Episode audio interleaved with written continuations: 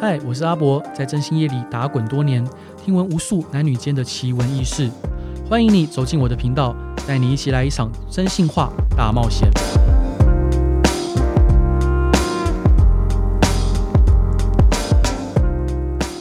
各位亲爱的听众朋友，大家好，那欢迎各位收听真心话大冒险。嗯，我先自我介绍一下，呃，我是立达征信社的执行长谢志博。谢谢你的谢，智慧的智，博士的博。为什么想要起心动念去录这个 podcast？哦，主要原因还是因为在呃我们国内征信业，在很多人的心中被贴上了很多负面的标签。同时，很多人想到征信社的时候，都想到外遇，想到抓奸，想到呃家庭纠纷的问题。然而，在我的心中，我认为。一个好的征信社，好，一个好的征信社，它绝对不只可以为客户去解决家庭纠纷，好，举凡乃至于生活中大小事，只要你没有能力，或者是你不愿意亲自去解决，或乃至于说你可能没有足够的人脉、经验、器材、方法、管道去处理的任何事情，我认为都可以透过好的征信社去替各位。排忧解难。那好，我们回到问题的原点，就是我为什么想要录 Podcast？一方面，我希望可以一个一个的替好的真心业者去拔除一些负面的标签；第二，我想要让各位呃听众朋友，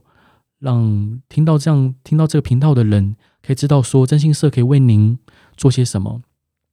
第三个就是从业，呃，我开业从二零零七年开业到现在。已经十三个年头，那从事这个行业我也从事十四年了，就在心中我累积了很多很多很多的故事，啊，都像这些故事都像呃一个一个果实一样藏在我的脑袋里面。我希望可以在接下来的日子里面，我一一一个一则一则的故事从脑袋里面挖出来，然后分享给各位有缘分听到的听众朋友。我不敢说这些故事有多精彩，然后我也不敢说这些故事一定能呃起，就是发人深省之类的。但是我就想说出来，那或许或许这故事可能刚好可以嗯陪伴你，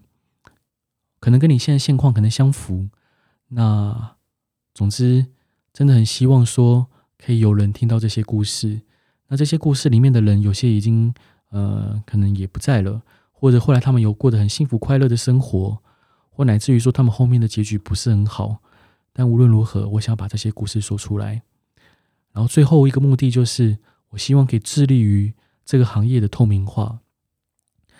很多从业从事这个行业的经营者，他们都希望说，嗯，这个行业越神秘越好，